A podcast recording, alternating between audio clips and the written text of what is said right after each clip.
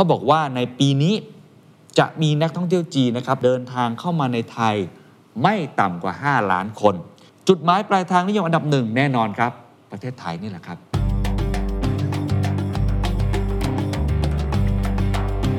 นักท่องเที่ยวจีนค่อนข้างที่จะเป็นนักท่องเที่ยวจีนระดับพรีเมียมพอสมควร เราเรียกว่า upper premium นะคะ ไปจนถึงท็อปเลยนะคะของพีระมิด ผมว่าคนหนึ่งครับ บุคคลคนหนึ่งที่เป็นภาพสะท้อนได้ดีมากๆครับ ก็คือใครครับ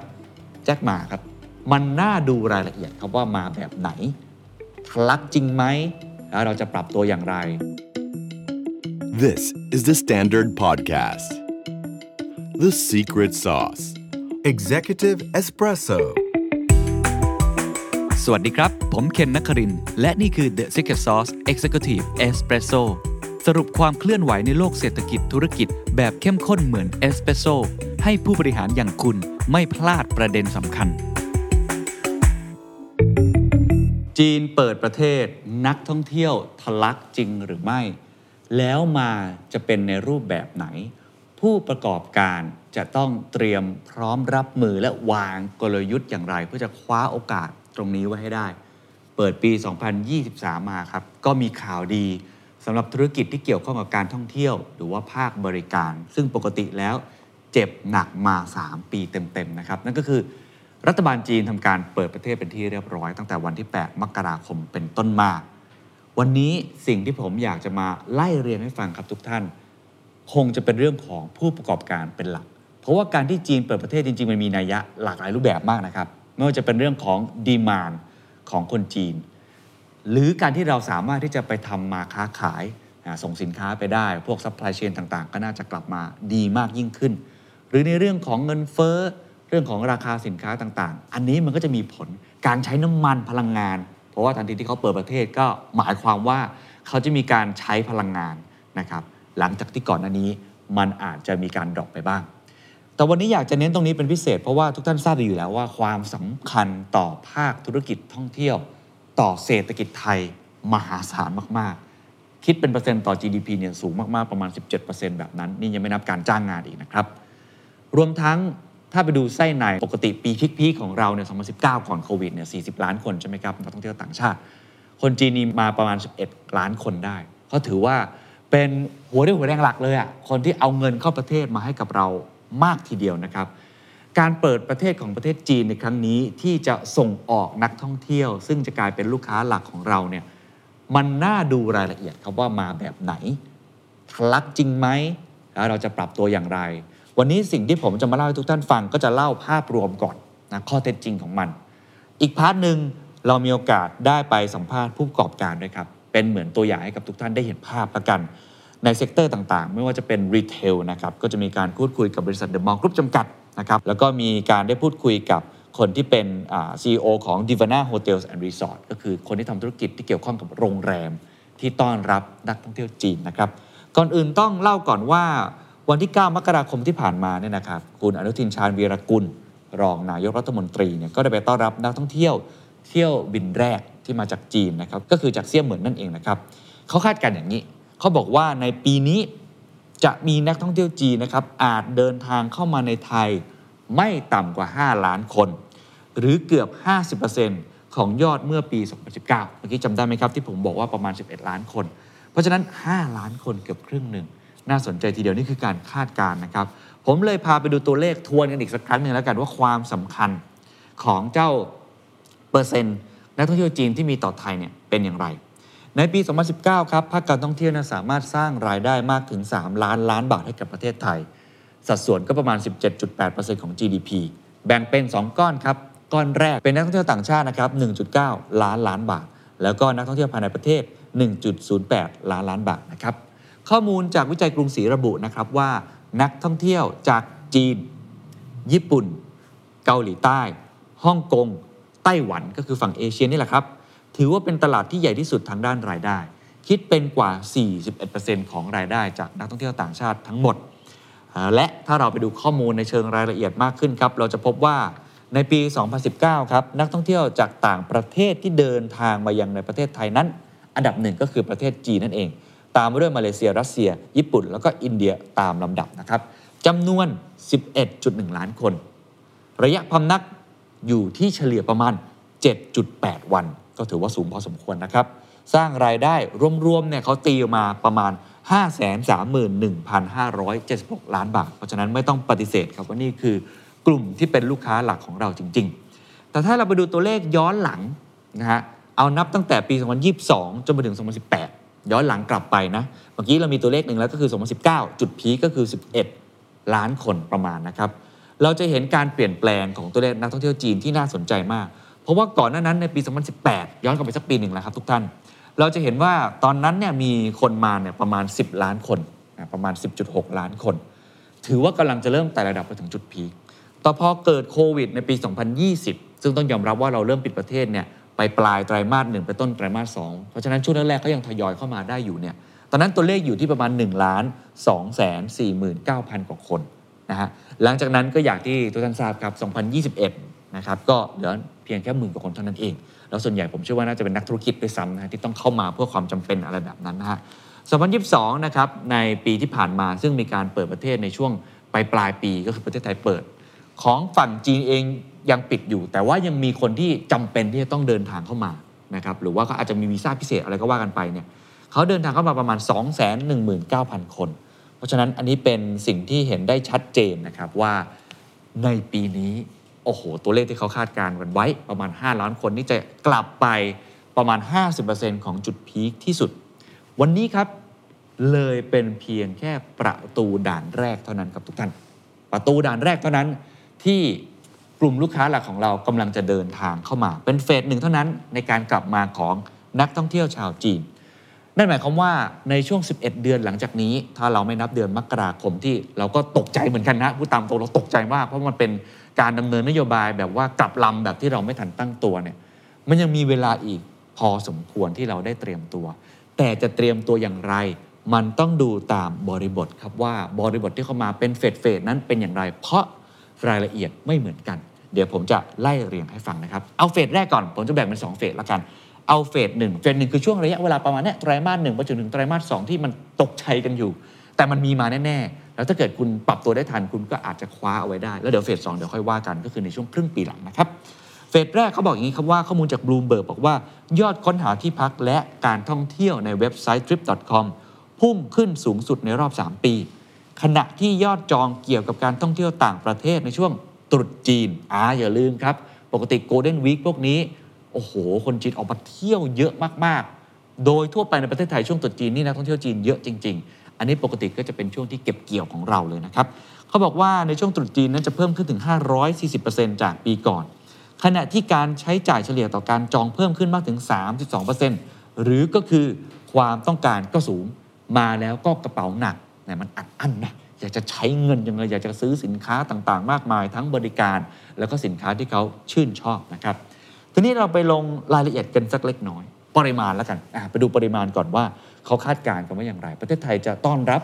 ปริมาณนักท่องเที่ยวที่ปกติโดยเฉลี่ยแบบจุดพิกๆอย่างที่ผมย้ำอีกครั้งประมาณเดือนละล้านคนเนี่ยเป็นอย่างไรบ้าง ข้อมูลจากคุณธเนศเพชรสุวรรณครับรองผู้ว่าการด้านตลาดเอเชีย และแปซิฟิกใต้การท่องเที่ยวแห่งประเทศไทย หรือว่าทททให้สัมภาษณ์นะครับกับหนังสือพิมพ์ประชาชาติธุรกิจแบบนี้ครับเขาบอกว่า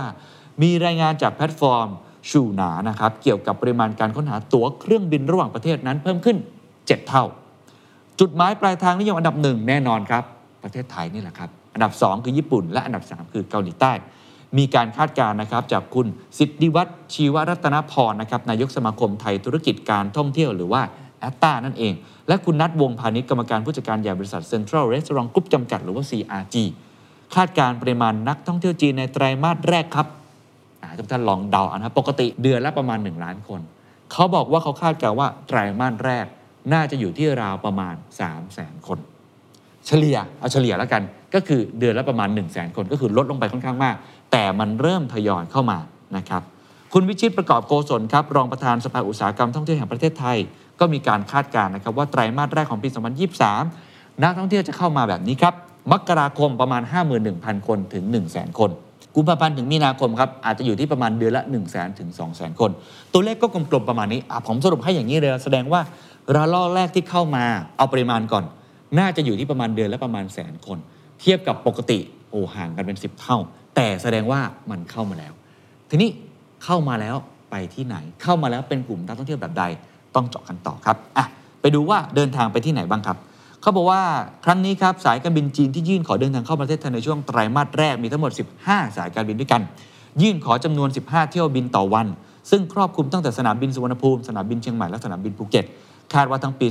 2023 ครับ จะมีนักท่องเที่ยวจีนเดินทางไม่ต่ำกว่า 5 ล้านคน อันนี้ก็ตรงกัน เพราะฉะนั้นแสดงว่าในช่วงแรก ๆ แน่นอนครับ ก็มีกรุงเทพเชียงใหม่ แล้วก็ภูเก็ต แต่แต่ละ flight ก็จะมีความแตกต่าง เราไปดูรายละเอียดต่อครับว่า แล้วเป็นกลุ่มไหนล่ะ เดี๋ยวผมจะให้ทุกท่านไปฟังเสียงสัมภาษณ์จากผู้ประกอบการที่ผมยกตัวอย่างมา แต่ผมสรุปให้ก่อนนะครับ ว่าสรุปแล้วสรุปอย่างนี้ มา flight แรก ๆ ของภูเก็ตเนี่ยน่าจะอยู่ที่ประมาณวันที่ 18 มกราคมนะกระจายต่อไป ปริมาณนักท่องเที่ยวก็คงจะทยอยมา อาจจะไม่ได้ทะลักเข้ามาทันที เพราะฉะนั้นใจเย็นๆนะครับเขายังค่อยๆมากันอยู่ อย่างที่ใครหลายคนคาดการณ์ประมาณเดือนละแสนคน แต่พอยต์สำคัญอยู่ตรงนี้ครับเขาบอกว่าคนที่มาเนี่ยน่าจะเป็นกลุ่มที่มีรายได้ สูงครับ เหตุผลเป็นเพราะว่าเขามีความพร้อมครับ ผมว่าคนหนึ่งครับบุคคลคนหนึ่งที่เป็นภาพสะท้อนได้ดีมากๆครับของกลุ่มกลุ่มนี้ก็คือใครครับแจ็คหมาครับแจ็คหมามาเป็นกลุ่มแรกเลยฮะเห็นว่ามาอย่างเร็วเลยฮะแล้วก็ไปเจ๊ไฝเนาะไปดูมวยอะไรแบบนี้นะครับเห็นไหมมันเป็นตัวอย่างของกลุ่มนักท่องเที่ยวจีนที่กำลังจะเข้ามาในช่วงไตรมาสแรก จนไปถึงไตรมาสสองเพราะฉะนั้นใครที่ทำธุรกิจ ที่เกี่ยวข้องกับตรงนี้ก็คงต้องไปคิดแผนและกลยุทธ์ปรับตัวตามนะครับปกติภูเก็ตจะมีนักท่องเที่ยวประมาณสัก 14.5 ล้านคนนะนะครับ ในในจำนวนนั้นน่าจะมีนักท่องเที่ยวไทยอยู่สัก 4 ล้านคราวนี้จะเป็นต่างชาติอยู่สักประมาณ 10 10 ล้านคนเนี่ยแล้วใน 10 ล้านคนเนี่ยเป็นจีนอยู่สัก 3.1 ล้าน เท่ากับว่าจีนเนี่ยเกินหนึ่งในสี่นะครับประมาณสัก 33%ได้ของนักท่องเที่ยวต่างชาติทั้งหมด ก็จริงเป็นตลาดหลักของของประเทศไทย แล้วก็เป็นตลาดหลักของภูเก็ตเลยครับนะคะก็ต้องยอมรับว่าเอ่อ จำนวนลูกค้าชาวจีนยังไม่ได้กลับมาในในเทียบเท่ากับ pre covid เลยนะคะแต่ตอนนี้เนี่ยจากที่เราเคยเป็น 40%ตอนนี้ลูกค้าชาวจีน to total tourist สำหรับเรายังไม่ถึง 5%ด้วยซ้ำนะคะ ซึ่งตัวเลขเราเนี่ยจะไม่เหมือนกับตัวเลขของทางทททสัทีเดียว เพราะว่าเราเป็นเอ่อ retailer แล้วก็นักท่องเที่ยวจีนเนี่ยค่อนข้างที่จะ ยังเป็นนักท่องเที่ยวจีนระดับพรีเมียมพอสมควรนะคะ เพราะว่าล็อตแรกของการเปิดประเทศเนี่ยแน่นอนมันมียังมีกฎของทางทางประเทศจีนค่อนข้างเยอะอยู่นะคะ เพราะฉะนั้นก็การใช้เวลาในการออกมาท่องเที่ยวต้องยาวนิดนึงก็ก็ต้องบอกว่าบัตเจ็ตในการเดินทางหรือ spending อะไรอย่างเงี้ยค่ะต่อทริปมันก็จะสูงกว่าปกตินะคะ และแน่นอนเอ่อไฟล์การบิน ตั้งแต่ตั๋วเดินทางจนถึงโรงแรมเนี่ย ก็จะราคายังค่อนข้างสูงอยู่ เพราะฉะนั้นก็เป็นเซกเมนต์เราเรียกว่า upper premium นะคะ ไปจนถึงแบบtop เลยนะคะของของพีระมิดอะไรอย่างเงี้ยค่ะที่จะเดินทางมาในช่วงสองสาเดือนแรกของการเปิดประเทศนะคะ แล้วก็เราเชื่อว่าสินค้าที่เวลาเขามาแล้วก็ยังจับจ่ายใช้สอยเนี่ยก็จะค่อนข้างมีไรตี้เพราะว่าเปิดประเทศครั้งแรกนะคะ แล้วก็ค่อนข้างมีการศึกษาการ study มาดีนะคะ เช่นเขาจะรู้เลยอะค่ะ เรียกว่าเป็น sophisticated traveler กว่าละกันนะคะ กว่า normal pre covid ที่อาจจะมี mix ของ mass traveler เยอะนะคะ แต่ช่วงนี้ยังเป็นเรียกว่า affluent กับ กับค่อนข้างเป็น niche segment อยู่นะคะ ก็อันนี้เป็นความชัดเจนที่เราเห็นนะคะ เพราะฉะนั้นเรามาชวนคุยกันต่อนะครับว่าเราควรจะมีการขยับอย่างไร ปรับตัวอย่างไรในปี 2023 เฟสแรกเมื่อกี้บอกไปแล้ว แล้วถ้าเฟสหลังจากนั้นล่ะ เช่น ครึ่งปีหลังที่เขาคาดการณ์กันว่าจะทะลักกันเข้ามามากขึ้น แล้วก็เพิ่มไปจนถึง 5 ล้านคนได้เนี่ยจะเป็นอย่างไรนะครับ ทางทททครับเขามีแคมเปญนี้ออกมาเลยครับ ยุทธศาสตร์ รองรับตลาดจีนเรียบร้อยครับ เขาใช้คำว่า China is back บอกวันที่รอคอยมาถึงแล้ว หรือว่าเพลงพี่เบิร์ดวันนี้ที่รอคอยมาแล้วนะครับ แล้วเดี๋ยวคงจะมีการแถลงการกันอีกครั้ง เรามาดูรายละเอียดครับ คุณชูวิทย์สิริเวชกุลครับผู้อำนวยการภูมิภาคเอเชียตะวันออกจากทททเขาบอกอย่างนี้ครับกลยุทธ์ของทททนะครับเพราะว่าเขาเป็นเซลล์เนาะในการดึงเข้ามาระยะแรกจะรุกตลาดกลุ่มเดินทางท่องเที่ยวอิสระลำพัง ก็คือ FIT เป็นพวก Free Independent อะไรแบบนั้นนะฮะ ต่อไปหลังจากนั้นก็จะเริ่มเจาะกลุ่มกรุ๊ปทัวร์มากขึ้น เขาบอกว่าจะเห็นผลหลังตรุษจีน 2023 นะฮะเพราะฉะนั้นกลุ่มแรกเป็นกลุ่มที่เขาเที่ยวเองได้อิสระพอสมควร ในขณะที่กลุ่มที่ต่อจากนั้นก็จะเป็นกรุ๊ปทัวร์นะครับ แบ่งเป็น 5 โครงการ โครงการแรกคือสื่อสารในธีมไทยจีนครอบครัวเดียวกัน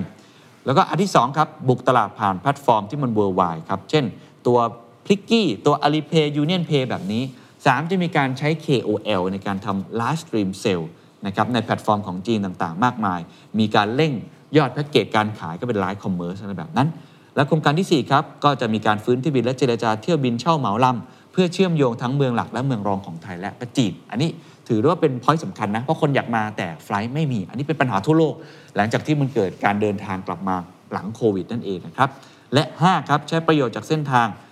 R3A หรือว่า Road 3 Asia นะครับโดยดีไซน์แพ็กเกจการท่องเที่ยวผ่านช่องทางบกในหลายรูปแบบ อย่างเช่น เส้นทางรถไฟความเร็วสูงจีนลาวผ่านเวียงจันทร์เข้าไทยนะครับ อันนี้ก็จะเป็นเเรียกได้ว่ากลยุทธ์ของฝั่งที่เขาจะต้องการดึงดูดนักท่องเที่ยวจีนเข้ามา เป็นหน้าด่านมากที่สุดก็คือฝั่งทททนะครับ ทีนี้หลังจากนี้เราลองไปดูเพิ่มเติมดีกว่าว่าผู้ประกอบการแต่ละราย เขามีการตั้งรับ มีการเตรียมพร้อมรับมือ รวมทั้งมีคำแนะนำถึงทุกท่านอย่างไรบ้างครับ ช่วงนี้ก็อาจจะต้องเตรียมเรื่องของ ไม่ว่าจะเป็นอาหารนะคะ อาหารที่คนจีนชื่นชอบแน่นอนนะคะซีฟู้ดนี่คือนี่คืออค่อนข้างจะชอบมากๆนะคะแล้วก็แน่นอนสตรีทฟู้ดเนี่ยต้องบอกว่าถ้าเกิดเราเริ่มทำในส่วนของไม่ว่าจะเป็น KOL นะคะ การมี KOL การการเริ่มการมี payment ของคนจีนที่จริงๆแล้วประเทศจีนเนี่ยหรือนักท่องเที่ยวชาวจีนจะไม่ค่อย carry เงินสดนะคะ เพราะฉะนั้นเนี่ยการการ จ่ายเงินเนี่ยก็มักจะทำผ่านไม่ว่าจะเป็น Alipay เป็น Union Pay เป็น WeChat นะคะหรือจะเป็นอีเวนต์อย่างอย่างวีซ่านะคะบัตรเครดิตอย่างวีซ่าก็แล้วแต่นะคะก็ต้องบอกว่าส่วนใหญ่ก็จะจะมักนิยมดิจิ t a ลเพย์เมนต์นะคะไม่ค่อยนิยมการใช้ cash เพราะฉะนั้นเนี่ยถ้าอยากจะรับนักท่องเที่ยวจีนก็ควรจะต้องมีในเรื่องของอระบบ payment น่ะนะคะที่รองรับเขาด้วยนะคะ แล้วก็เรื่องของสื่อ นะคะ ก็แน่นอนคนจีนก็มักจะดูสื่อที่ลิงก์กับเขานะไม่ว่าจะเป็นเรื่องของเวยโบเรื่องของเอ่อ WeChat นะคะไชนีโซเชียลมีเดียของเขาเนี่ยเเขาก็ไม่ได้มีแบบ Facebook อะไรอย่างของเราใช่ไหมคะเขาก็จะไปในมุมของเวยโบ WeChat ต่างๆนะคะ แล้วก็มีมีเรื่องของ KOL ต่างๆที่โปรโมทนะคะ ซึ่งซึ่งตัวนี้ก็จะเป็นอีกส่วนหนึ่งนะคะ ที่ช่วยในเรื่องของการทำให้เขารู้จักแบรนด์มากขึ้นคือต้องบอกก่อนค่ะว่า จริงๆเราก็ถ้านักท่องเที่ยวไม่ว่าชาติไหนก็เหมือนกันนะคะ เราก็มักจะดูว่าเพื่อนเพื่อนๆเราหรือว่าคนที่เขาไปประเทศนั้นก่อนหน้านี้เขาไปไหนกันบ้างนะคะ เพราะฉะนั้นมันจะยังเป็นเรื่องของตามกระแสอยู่นะคะงั้นถ้าเราไม่สร้างกระแสหรือไม่อยู่ในกระแสก็ก็จะค่อนข้าง ดึงดูดได้ยาก จริงๆ แล้วโปรโมชั่นเนี่ยกับคนจีนเนี่ยวิธีการเขียน 50%มันไม่ใช่อะไรเงี้ยหรือว่าลด 20%คือคนจีนเขาไม่เข้าใจตรง 20%นะคะเขามีวิธีคำสื่อสารของเขาของการลด 20%คือคือการจ่าย 80%อย่างเงี้ยค่ะ มันก็จะมีเรื่องของเทคนิคหรือมีเรื่องของ วิธีการสื่อสารที่แตกต่างจาก tourist ทั่วไปหรือคนไทยอะไรเงี้ยด้วยนะคะ คือปกติของภูเก็ตนะครับ ถ้าเป็น nature ของ low season เนี่ยเราจะมีหลากหลายชาติเหมือนกันนะครับ ฝั่งยุโรปเนี่ยก็ยังมีเข้ามาอย่างฝรั่งเศสเยอรมันแต่น้อยแล้วเพราะเป็น low season รัสเซียเนี่ยจะค่อนข้างน้อย เพราะเขาจะมาในช่วง high season ตลาดออสเตรเลียเนี่ยจะมาทั้งปีสำหรับภูเก็ตก็จะเป็นตลาดที่ที่ดีมากๆเลยก็มาทั้งปีเลย แล้วก็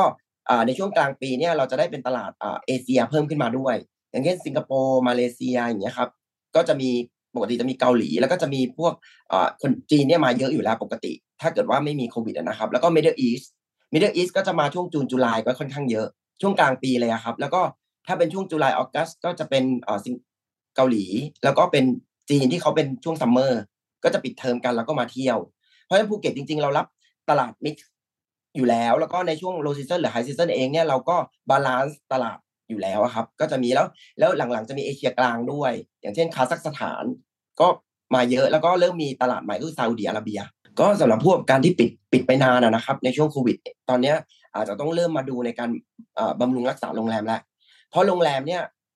เหมือนเครื่องบินนะครับ ก่อนจะขึ้นบินได้คุณต้องบำรุงรักษาใช้เม็ดเงินที่เยอะ โรงแรมก็คล้ายกัน เพราะโรงแรมมีทั้งหลายระบบใช่ไหมครับ มีระบบน้ำร้อน ระบบทำความเย็นแอร์ ระบบครัว ระบบอะไรต่างๆ ซึ่ง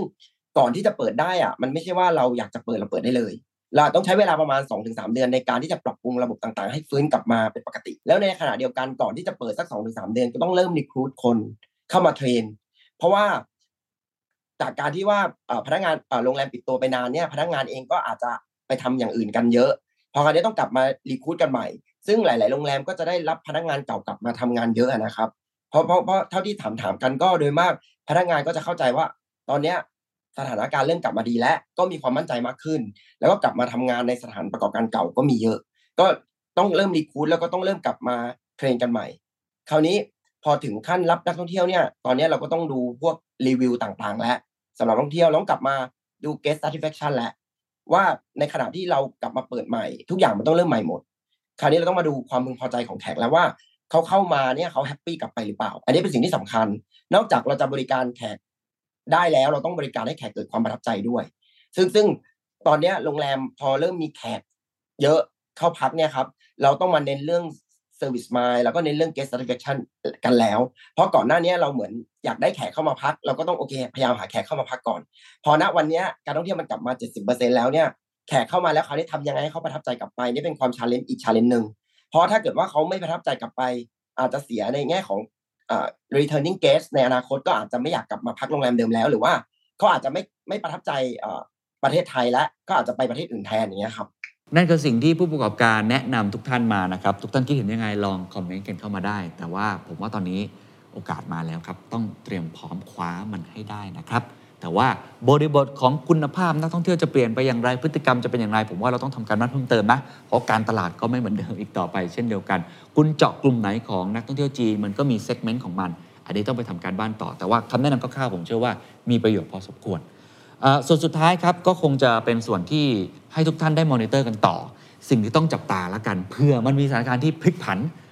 อะไรก็เกิดขึ้นได้ถูกไหมฮะอะไรที่มันเปลี่ยนแปลงมันมีอะไรบ้าง ยกตัวอย่างเช่น กลุ่มที่ยังไม่มาครับ คุณชูวิทย์สิริเวชกุลนะครับผู้อำนวยการภูมิภาคเอเชียตะวันออกการท่องเที่ยวแห่งประเทศไทยกล่าวนะครับว่า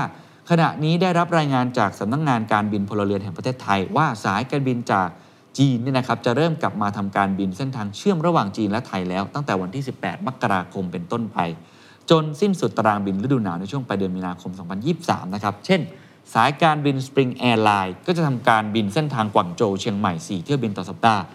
สายการบินจูนเหยานะครับจะทำการบินเส้นทางเซี่ยงไฮ้ภูเก็ต7เที่ยวบินต่อสัปดาห์ เส้นทางเซี่ยงไฮ้เชียงใหม่7เที่ยวบินต่อสัปดาห์เป็นต้น แล้วก็ย้ำกันอีกครั้งคาดการนะครับ หลายฝ่ายเห็นตรงกันว่า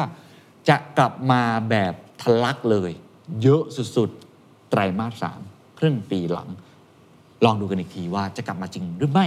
จะเป็นแบบไหน แต่นี่คือการคาดการณ์นะครับ เพราะฉะนั้นเราก็คงจะต้องเตรียมพร้อมนะครับ ถึงขั้นว่าผู้ว่าการทททครับ คุณยุทธศักดิ์ สุปสรบอกว่าดีมาตลาดนักท่องเที่ยวจีนจะกลับมาแบบ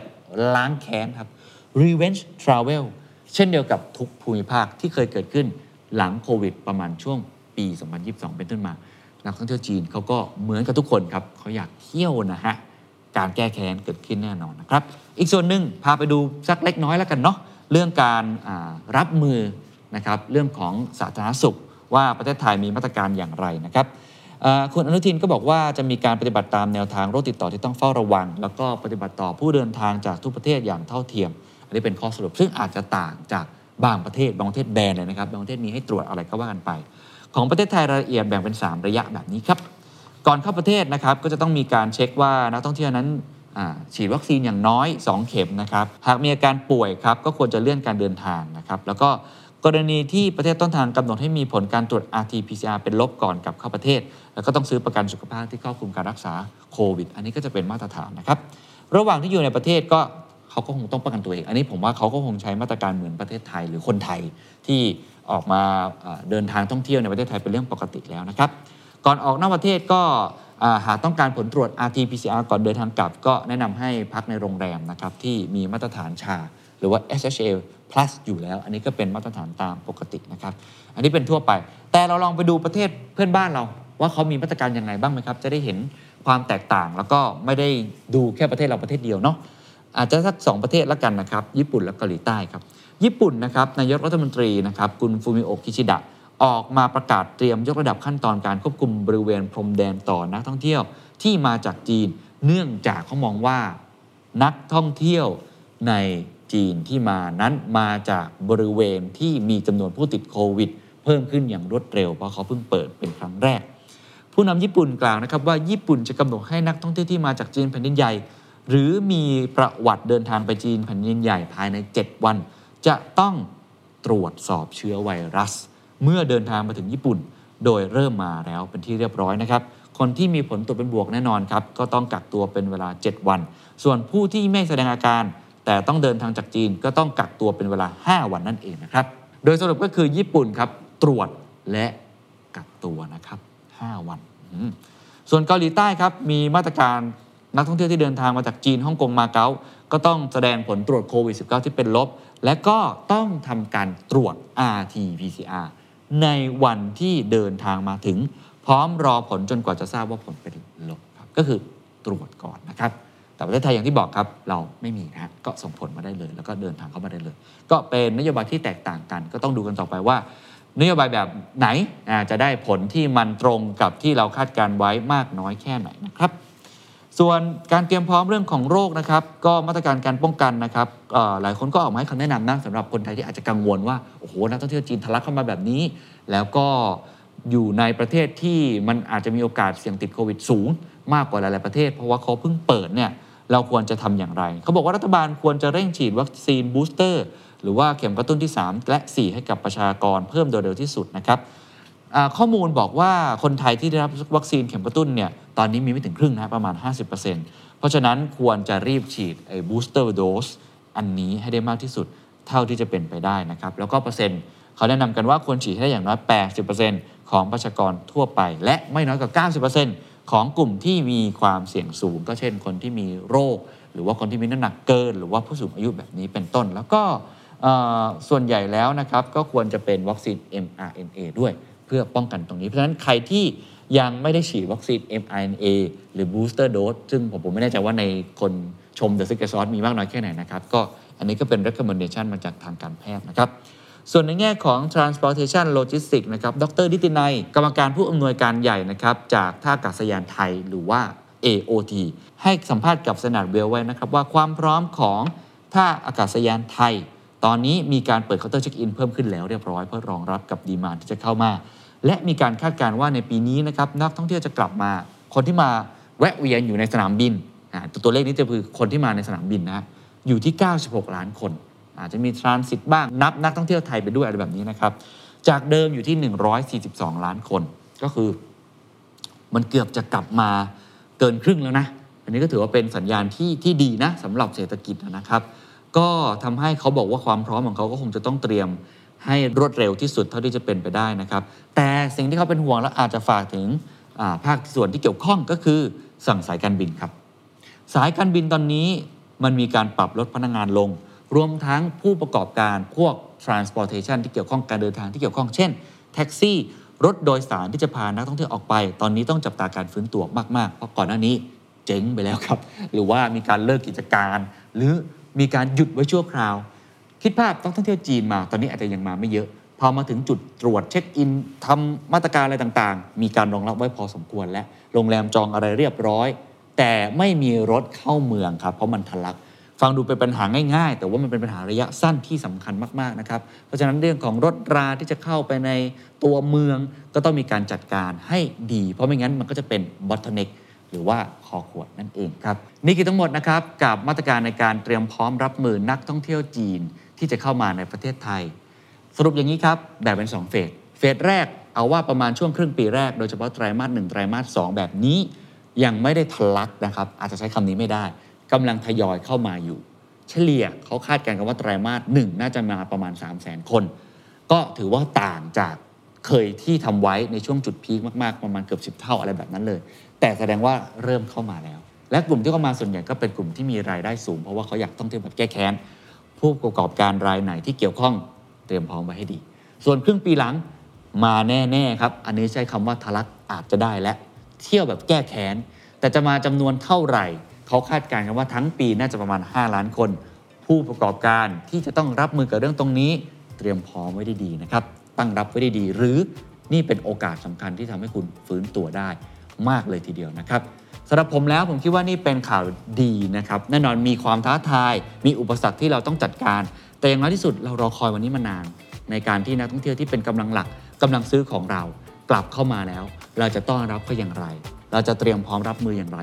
อันนี้เป็นโจทย์ที่ทุกท่านจะต้องกลับไปคบคิดเพิ่มเติมมากขึ้นนะครับ ขอให้ทุกคนโชคดีครับ สวัสดีครับ